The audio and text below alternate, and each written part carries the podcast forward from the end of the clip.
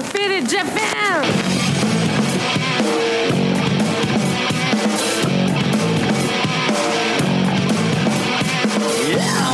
Telling me on business. I'm all about my business, but I ain't got no briefcase. Yeah, all I got's some whiskey.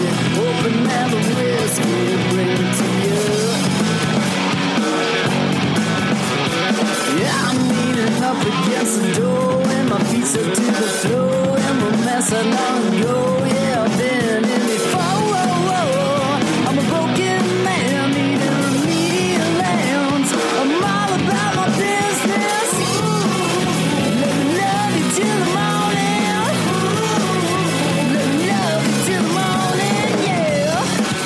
What's up, faders? Welcome to yet another action-packed episode of Got Faded Japan, and I am your host, Johnny. And as you fine folks know, Got Faded Japan is about two dudes, booze, Japan, and the news. And this is episode number 725. And uh, faders, I got some good news and bad news. And um, if you're like me, you want to hear the bad news first. Well, the bad news is I'm not drinking booze. Nobody's drinking booze. It's it's a sober podcast. I'm actually drinking um hot coffee. Mmm. Very delicious hot coffee. And uh yeah, and I do have the news and the news is not the news of this week. The news is of a legend, a living legend from the United States who's living and thriving in Japan. And uh, that is also the good news by the way. Faders, it is my great honor my greatest honor, to be honest, to welcome Enson Inoue to the show. Enson, thank you so much for being here, sir. Thank you for having me. Uh, this is your second time on Got Faded Japan, and uh, we we had a podcast together. We had a lot of fun. I think about what three and a half years ago was that was that about right? I think it was episode Yep. 500 maybe 490 5 some something like that it was a long time ago but uh yeah it's it's it's basically needed that you came back to the show. It's been too long for you to be in the show on the show. And the last time you were on the show you were actually in japan and we're using we're using zoom but now we're using zoom but you're not in japan. Enson my friend where are you today? I'm in Hawaii. Woo! hawaii! And you're from hawaii right Yes, I'm from Hawaii, so it's a interesting dual trip because my my parents are getting elderly, so it's nice to always see them Mhm. and take care of them. Mhm. And not vacation. I'm here for work. for work. Who goes to Hawaii for work? I do. oh no! Oh no! And, and may I ask what kind of work you're doing today? Yeah, I have a um I have a Power Stone shop in Hawaii. Whoa! Nice. Look at that. Yeah, so so I make uh like Power Stone bracelets. What? What? That's incredible. Yeah, so for example, um, I don't know if I can turn this camera around, but right here. So you this is like orders that I've made, Nice. orders to be made, Wow! Look at that. And this is like a display table. Wow! Holy Yeah, smokes! That's amazing. And which part of Hawaii is this? Is your shop in? This is in Honolulu. Um, it's in a district called Kakaako, which is right next to Ala Moana Shopping Center. Mm-hmm. And what's the name of your shop again? Destiny Forever. Destiny Forever. I love it. That's like the best name for a shop. Destiny Forever. It could be Right any kind of a shop, but it's your shop, and the name is Destiny Forever. That is fantastic, Enson. Wow, that's Yeah. cool. How long have you been doing this? I've had this. Uh, I've had this shop for four years. I've been doing the business for about twelve. Wow, that's fantastic. And tell me about the business. Do you actually do you make the beads, or I mean, do you design them, I make or them all.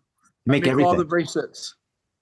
Wow, that is fantastic. And how do you make a bracelet? Like I, I'm a painter. If you look behind me, I've got some of my artwork that I, I rock, but I've never made any jewelry. But my grandfather made jewelry, so I've always been interested in making jewelry, but I, I don't even know where to start. So I wrap it with. There's those cords that I have from Japan. Uh huh. Nice. and I get the beads and I like like for example, you see here I have all the loose beads that they can pick from. Hmm.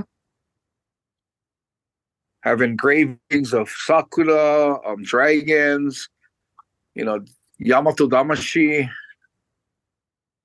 Yeah, so and then I did what the customers do is they come here and they line up their own custom beads, the ones they want, the, the crystals and the different types of beads.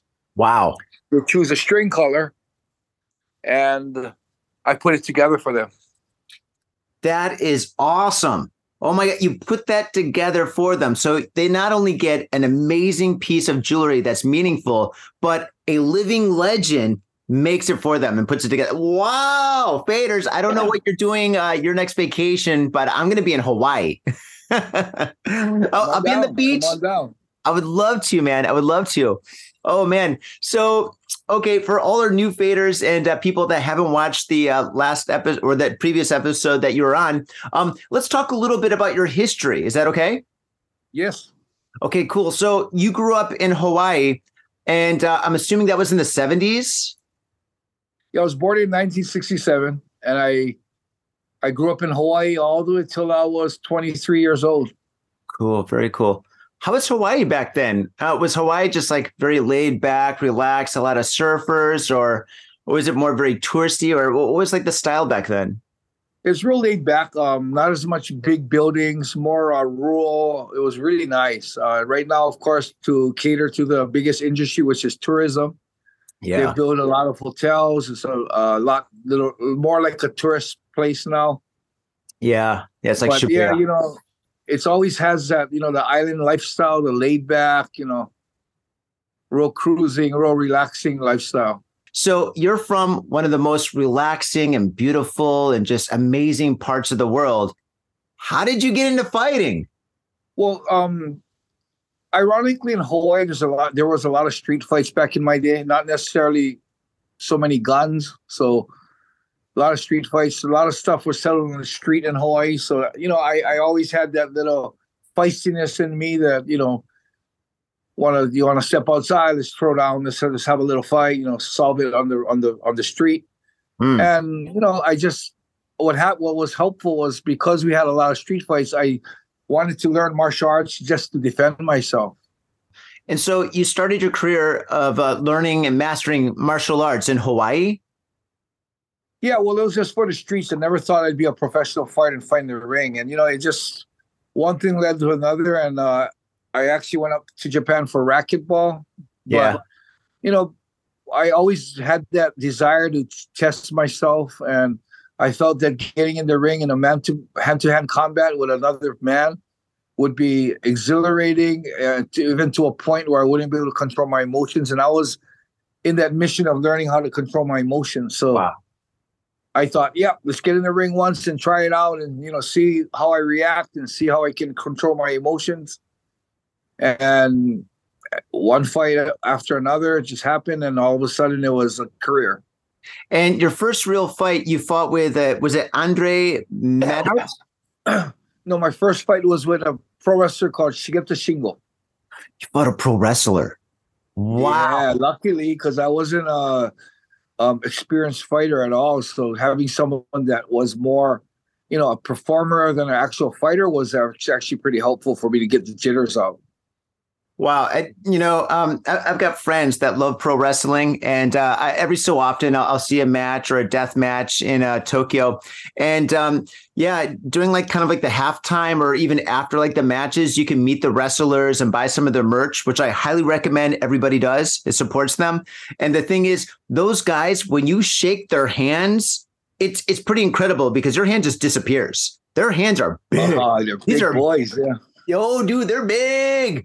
They're super big. Oh man, I'm a little guy. I know. I know on the YouTubes or whatever, I look pretty cool and tough or whatever. But uh, in real life, no, man, not at all. I'm a nice guy. But uh, oh man, yeah, I, I love wrestlers. I love MMA. I love all that stuff. It's great. And so you you started learning here in Japan, and you started. I think your first match was when you were 27. Is that correct? Your first real match? Yes. Made my debut at 27. Man, you know what? When I read that, I was like, dude, that is a whole new definition to this 27 club. because you know the 27 club a lot of like people you know like rock and roll guys they pass away right but not you man the 27 club has been revolutionized where instead of passing away you thrive you start kicking butt at age 27 that's what i'm saying My life actually started from 20, 27 years old. and you moved to japan when you're 27 or I moved to Japan when I was actually 23. When you're 23 yeah that's about when i came here 25 tw- 24 25 yeah wow Uh, it's a good age to come to japan i think Well, yeah, I, I think it was just uh, I actually came for racquetball, so it was actually not a.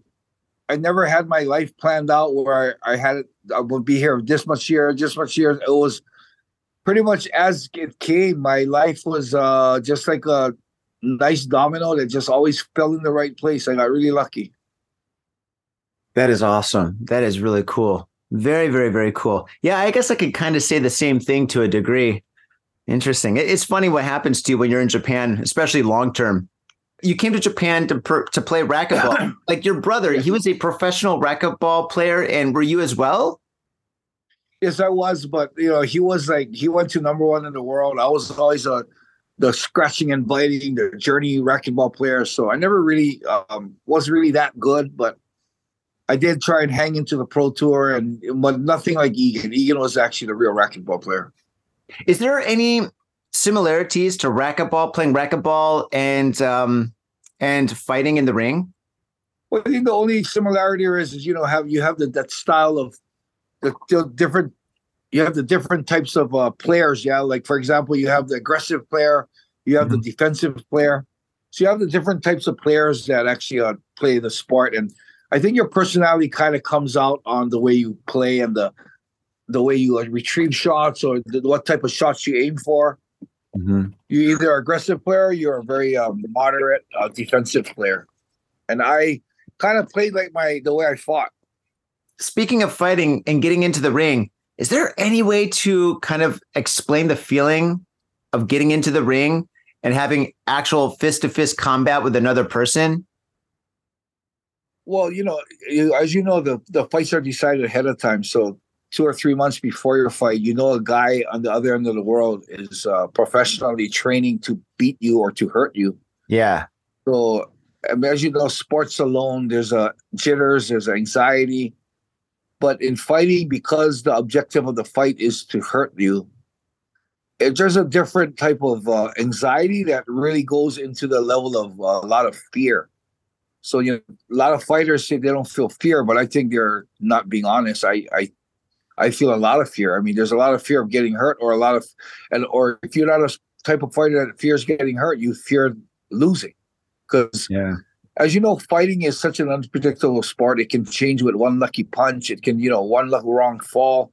So y there's never an outcome that's guaranteed. So Yeah. the fear of losing, I think, is a is the type of fear that's pretty drastic and can create a lot of anxiety. Wow. I, I can't even imagine. I mean, the closest I think I could come to is like, I was a DJ way back in a different life, you know, I mean, when they actually used records and turntables. Yeah, I'm kind of showing my age there a little bit. But um, yeah, it's just getting on stage the first, well, almost not for the first like year or so, getting on stage when you're not great, when you're not when you're not even good, but you're decent. Yeah, that's that's pretty hardcore. And there's people in front of you and they're dancing. If you make one mistake, everybody hates your guts. one little mistake. I think I think it's pretty good. You can compare it to something like that, except that there's a little bit of a plus alpha where the guy somebody's trying to hurt you. So there's a the Yeah. anxiety level goes a little bit higher, but that's Wait. pretty much the same type of feeling where you're in front of a crowd, they're all watching you, and you're got the pressure of not making a mistake, and you know. So I think it's about the same thing. Yeah, um, yeah, I, I, I think it's well, it's similar feeling, I guess, but uh, fighting somebody in a ring, oh my gosh, I can't even imagine the anxiety. Like the night before, oh gosh, whenever I, I have to meet my accountant the night before, I can't even sleep. So I can't even imagine the next day meeting somebody that's going to kick my butt. You know, I, I probably wouldn't be able to sleep for a month. Oh gosh. Oh my goodness. And and you fought Faders, just in case if you didn't know, you fought in many, many different, um, I guess, organizations. For example, Pride, Shooto, uh, Vale Japan, and uh, the UFC. Yeah, how was the UFC? I mean, that must have been great. Well, yeah, the UFC. Well, well, at the time, it wasn't like it is now. Dana White has created the UFC to be like a pretty amazing sport. Yeah, it's But back in the day, it was a smaller sport. It was considered human cockfighting. It was illegal in most states, so we probably barely made any money. Oh, And the UFC that I fought in was UFC 13, and that was the last UFC that allowed you to fight barefisted. really? Yes. Wow. Like, I don't want to ask, but I kind of do. How many is how many times have you broken your knuckles? Just once. Just broke once? this knuckle right here. Oh my gosh. But, but after that, I've trained my hands and I got it real strong. So Mm-hmm. I haven't broken a hand since. Oh my goodness. Yeah, yeah. Breaking a bone sucks. I think I've broken 11 bones. Skateboarding, BMXs, car wrecks. Yeah, yeah. It's never fun. Never a good time to break a bone. You know, the worst bone to break, I don't know if you can agree with me on this, but the worst bone that I broke out of all the bones, collarbones, ribs, arms, wrists, fingers, the worst bone that I ever broke was my big toe in two places. That was Oh, it was the worst. It was a, of course, it was a stupid BMX accident, but oh my gosh, yeah, for like six weeks, walking was incredibly painful. Every time you walk, and you have no idea how often you move your big toe. Nobody thinks about moving your big toe, but whenever you walk, whenever you sneeze, whenever you like turn your head, for some reason that big toe goes boop like that. It was the worst. wow. I never, I don't, I never thought of that. Yeah, but you you probably never broke any big toes or any toes in like MMA or anything, right? That's that's not usually the bone No. that breaks. Well, wait, no, I haven't. I haven't. Yeah. Do pe- people must break their toes when they kick though, right? Oh, they must. Yeah, but I have never. Yeah. All right. Well, you're lucky. Don't break a big toe. Stay away from those BMX bicycles. They're dangerous. I will. You have a lot of gyms currently, like in Japan and other parts of the world. Yes. Yes. What kind of gyms do you have? Are they are they like weightlifting gyms? Like are they boxing gyms, MMA gyms, or They're all MMA gyms. The only gym that I actually built and I'm affiliated with that I, it's not MMA is uh, the Muay Thai gym in Thailand. Muay Thai? Cool. And which countries do you have gyms in? Um, I have in Thailand, Guam, Saipan, and uh, Hawaii, and a lot of affiliates in the USA. And I also have a purebred in Malaysia. Wow. You must have the best business trips in the world. Oh, I my love it when I go visit my gyms. Oh my god, it's like the best. It's the best food. Like out of all those countries, I'm like, oh yeah, the food there is great. Yeah, yeah, the food there is great too. Oh, Thailand. Oh, I love Thai food. Oh my goodness. How do you stay so fit? That's ridiculous. I just be eating so much. I'm like, oh, this is a business trip. I'm writing everything off. I can't say I stay fit, but I try. Yeah, me too. Oh my goodness. That that must be absolutely amazing. And of course, you've got you got a gym in Japan too, right? yes. Of course, of course.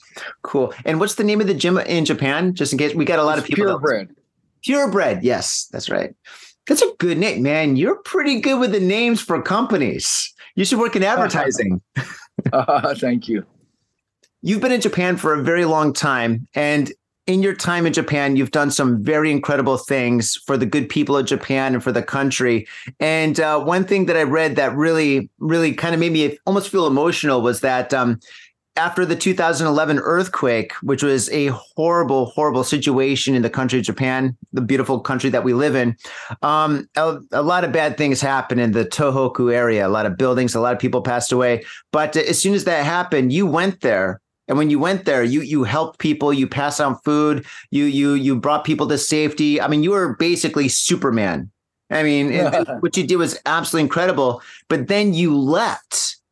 You left Tohoku and then you came back to Tokyo for a bit or Saitama, and then you returned. Can you tell me about when you returned? Can you tell me about that? Well, yeah, I, I actually to the to date, I've actually had 62 trips up north. Wow. So I would go, you know, it was it was all in different phases. First, they were in evacuation centers, needed food.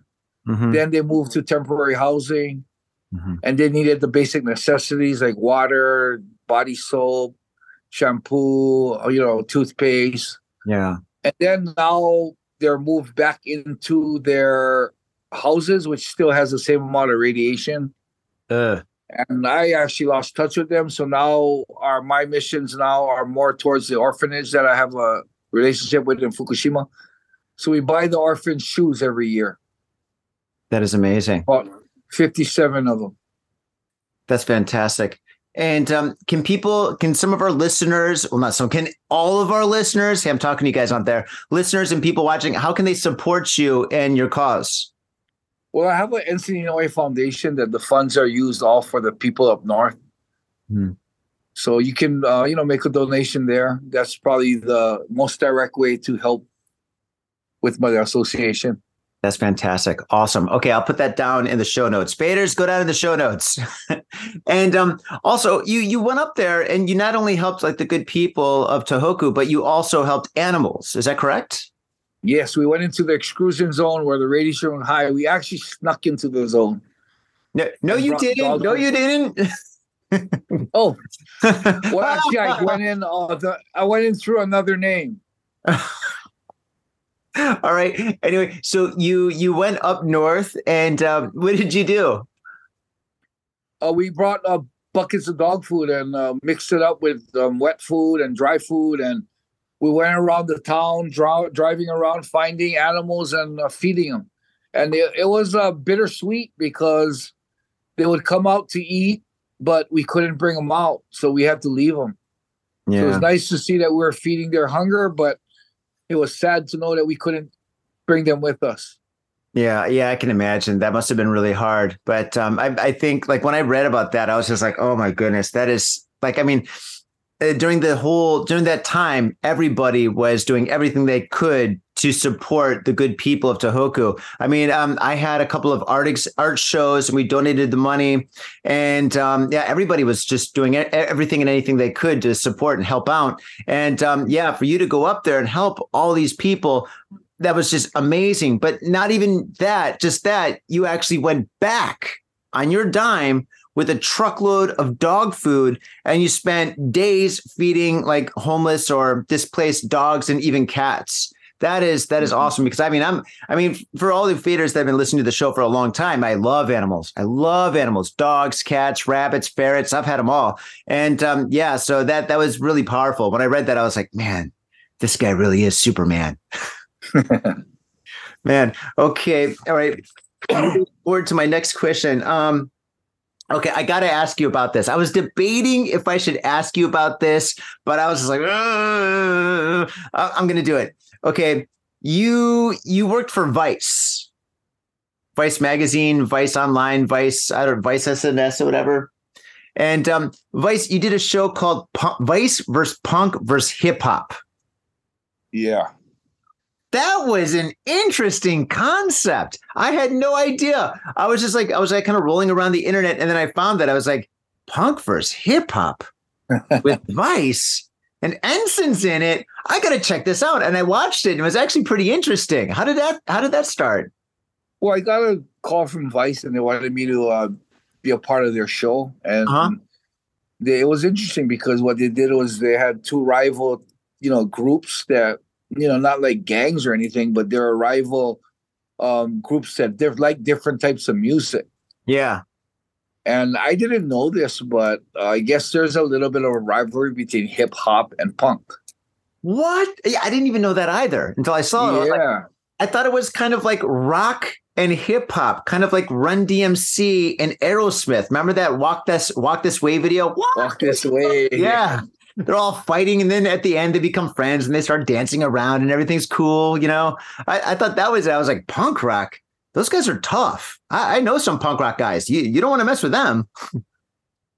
Yeah, so apparently punk rock and hip hop have a little bit of a spat going, not not that we don't know of. You know, no, us normal people don't know of.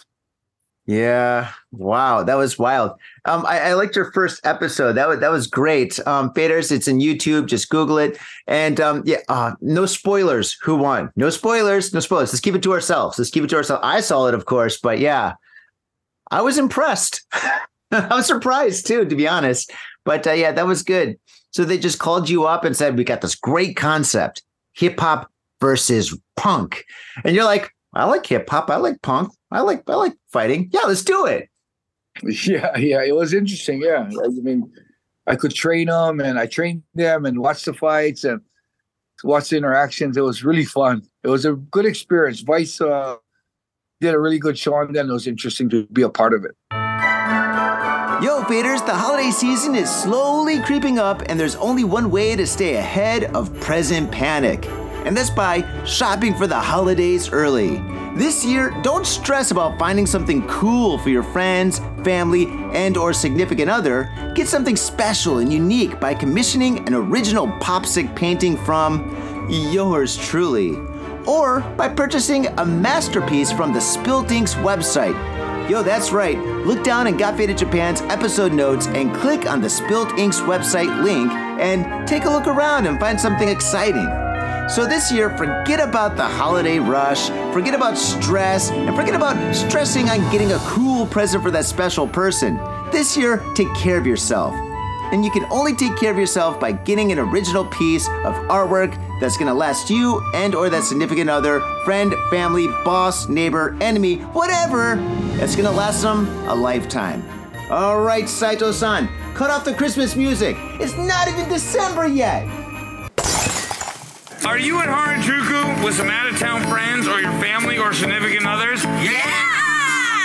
Do you want to chill and drink beer and eat sandwiches while your friends overpay for glitter unicorn socks? Yeah! And the flavor's gonna make you complete at Harry's Sandwich Company. So come on down to Harry's Sandwich Company in the heart of Harajuku, right off Takeshita Street. See you there!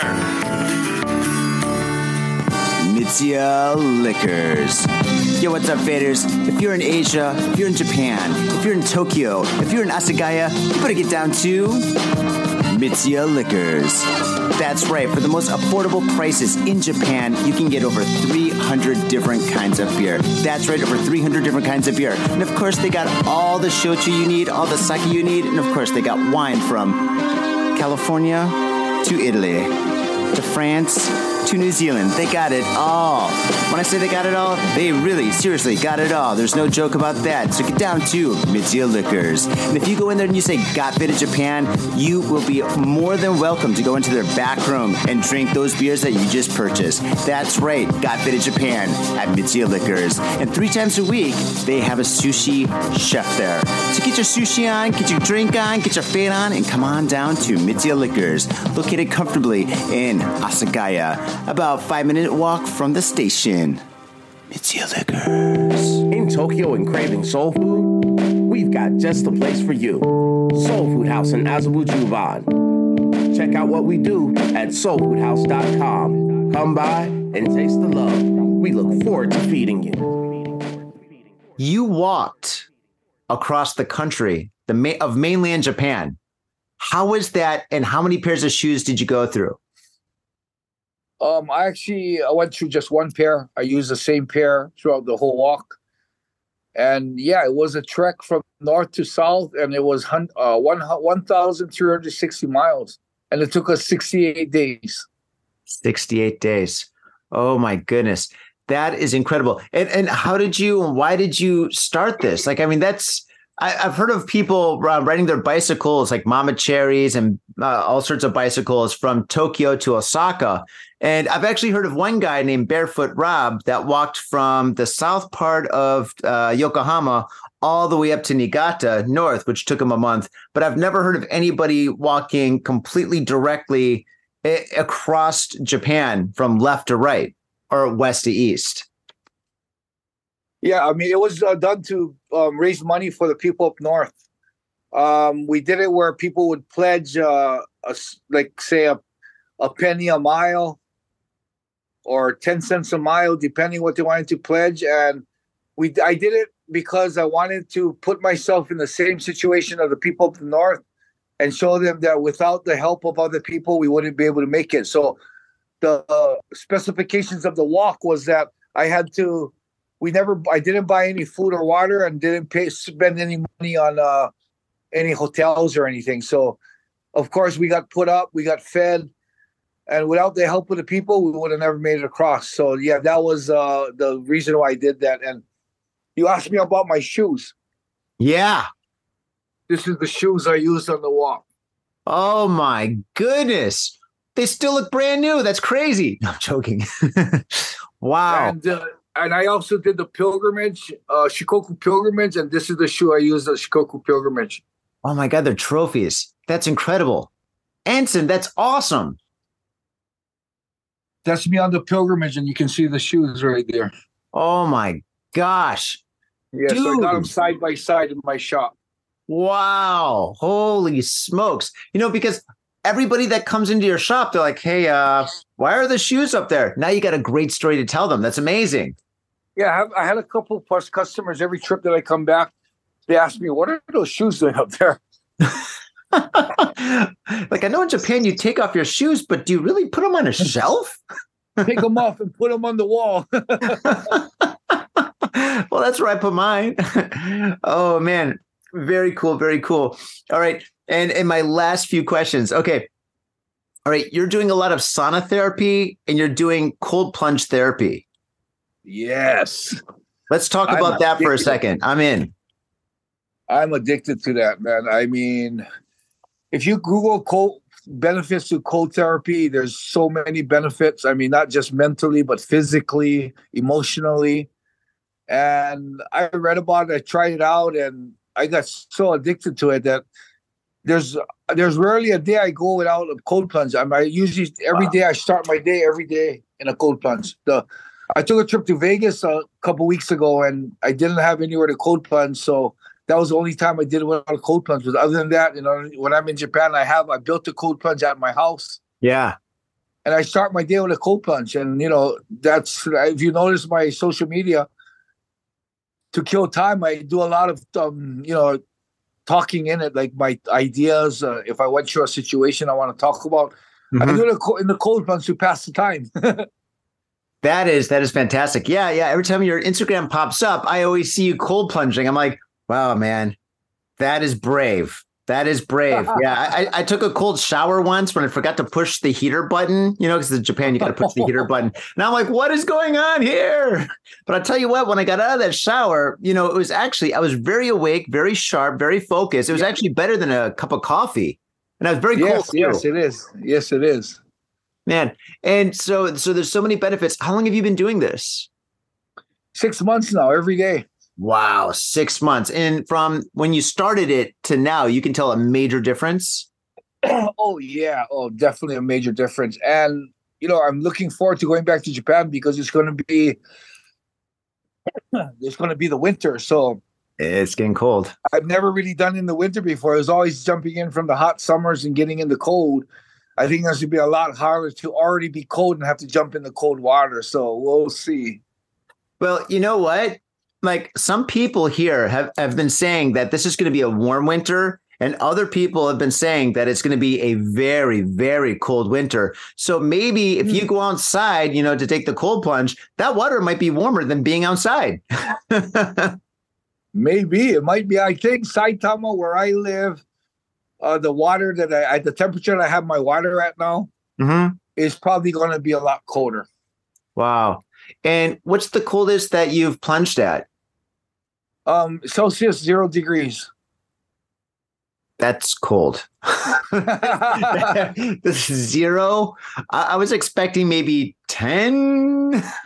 zero. Zero degrees degrees for three minutes.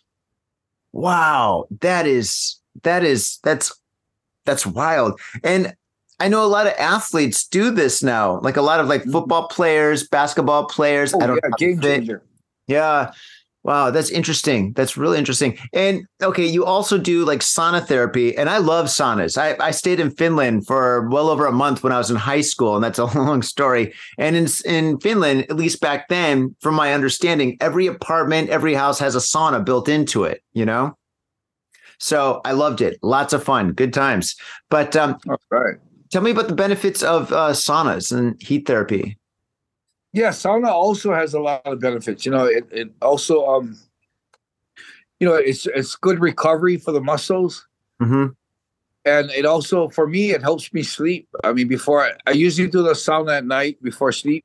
hmm And it uh yeah, it really helps me sleep well. and to get a good sweat, get the toxins out of my body. I mean, there's so much benefits to it. If you Google sauna therapy benefits, Mhm. there's a lot there good benefits to it.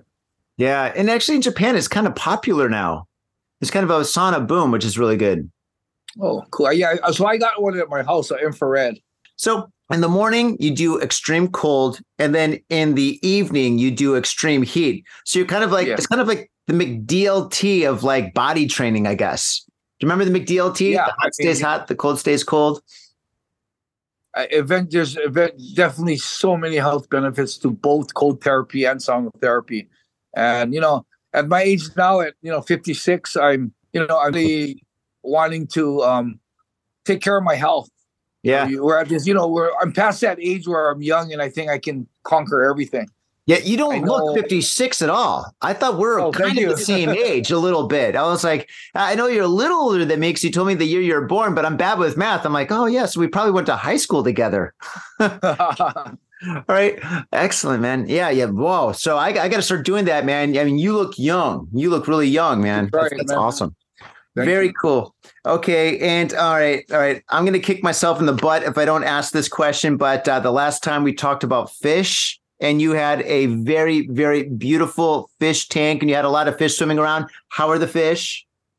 they're good. They're happy. Uh, you know, my wife Sarah's been taking care of them for me, and she she always sends me videos of them. She sends me videos Mhm. of her feeding them, and I get to see the fish. You know, I get to see my fish being good, being fed, being taken care of. Oh, there you go. There it is. Oh, man. That's awesome. Look at that, dude. So right now, currently, I have about 150 koi's. Yeah. That is amazing. They're, they're great fish, man. That's that's fantastic. they're awesome. Oh my gosh. Yeah. I, I had a fish tank, a big fish tank when I was a kid in high school. And uh, yeah, I just fell in love with fish. I just so like relaxing and mesmerizing watching them swim Oh, around and just they're all Therapy, in fish harmony. therapy. Yeah, fish therapy. there you go. Oh my goodness. Oh man.